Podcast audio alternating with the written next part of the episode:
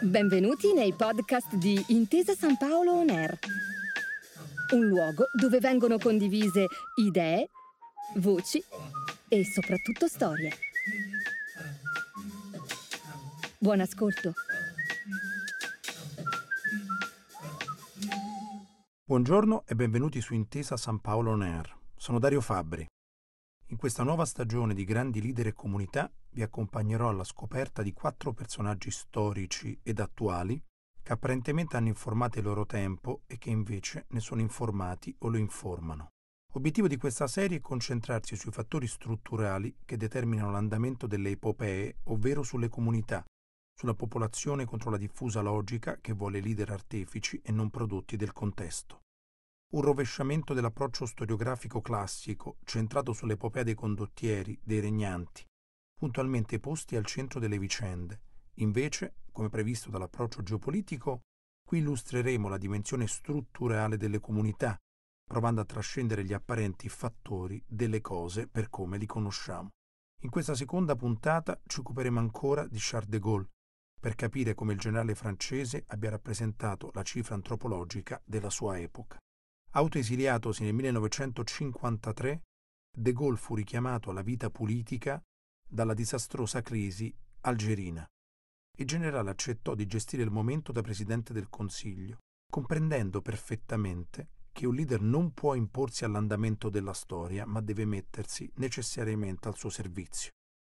Sicché benedisse l'abbandono dell'Algeria coloniale nonostante le fortissime resistenze di molti esponenti vicini anche al suo partito. Soprattutto in quella fase coltivò lo strumentario che tuttora mantiene la Francia sovradimensionata rispetto alla propria taglia demografica ed economica. Nel 1960 autorizzò il primo test atomico che avrebbe condotto Parigi nell'esclusivo club dei paesi nucleari, vantaggio cruciale nelle relazioni tra potenze fortemente aderente all'assoluta percezione di sé conservata dai francesi.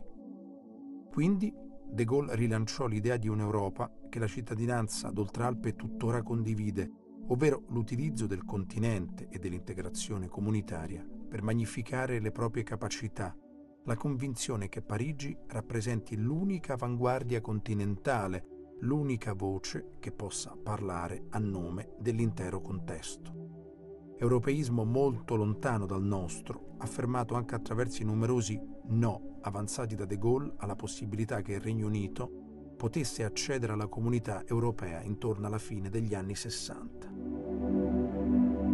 Un ingresso, quello britannico, che avrebbe alterato l'equilibrio militare favorevole alla Francia, a fronte di una Germania occidentale di fatto priva di forze armate.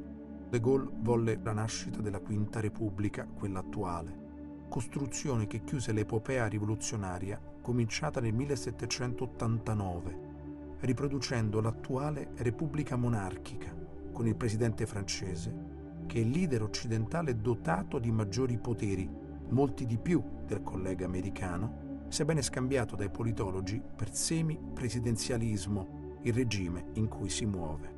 Tornato in politica, De Gaulle affidò al fedele sarto giurista Michel Debré già ministro della giustizia, il compito di cucire addosso alla sua persona una nuova Costituzione. Inizialmente fu presa in considerazione la Costituzione statunitense, ma fu presto abbandonata perché ritenuta troppo timida. De Gaulle rifiutò di replicare l'impossibilità per il presidente statunitense di sciogliere le Camere, quanto, fece notare Debré, è possibile perfino in Italia, dove il Quirinale può intervenire in tal senso. Ne derivò una Costituzione sbilanciata sulla presidenza, ulteriormente rivista nella sua ispirazione monarchica dal referendum del 2000 che ha ridotto da 7 a 5 anni il mandato presidenziale, ma messo fine alla coabitazione ostile tra il primo ministro e il presidente, lasciando al capo del governo il compito di occuparsi degli affari correnti, delle beghe, delle miserie del quotidiano, mentre l'Eliseo continua a dedicarsi soltanto ai massimi sistemi alla filosofia, all'idea di sé che contiene la Francia a rapporto diretto con le altre potenze. Una dimensione esclusiva, pressoché ignota nel tempo attuale in Occidente, ritracciabile soltanto in Francia, in barba a qualsiasi semipresidenzialismo.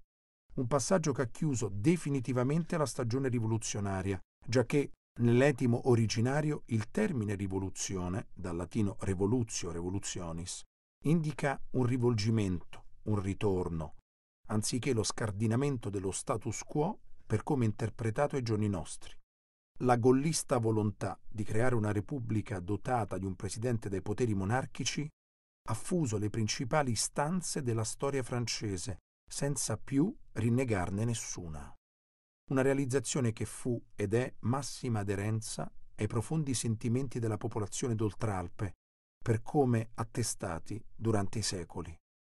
Perché, nelle parole di Emmanuel Macron, nel 1789 in fondo i francesi non volevano uccidere il re, convinzione radicata all'interno dell'attuale presidente dalle spiccate inclinazioni monarchiche. Inoltre, la dotazione di poteri straordinari per il presidente francese realizza una fixio cui la collettività d'Oltralpe anela platealmente, ovvero mascherare attraverso un'istituzione magnificata le attuali mancanze della nazione, non più in grado di dominare le altre come capitava secoli fa, ma ancora convinta di meritare una maggiore influenza di quanta non eserciti sugli altri nell'attuale congiuntura. Un travestimento di cui tuttavia si nutre la società d'Oltralpe, sicura che arriverà un futuro nettamente più luminoso del presente, sostanziato dallo sviluppo della francofonia, dal presunto ruolo di guida riconosciuto a Parigi dentro l'architettura comunitaria, dal vantaggio nucleare rispetto a quasi tutte le potenze del globo. Velleità seducenti coltivate alla perfezione da Charles de Gaulle, l'arci francese, massimo prodotto della sua collettività, in bilico tra sogni irrealizzabili e una irriducibile idea di sé. Grazie per avermi seguito, l'appuntamento è alla prossima puntata di Grandi Leader e Comunità. Grazie per aver ascoltato i podcast di Intesa San Paolo On Air. Al prossimo episodio.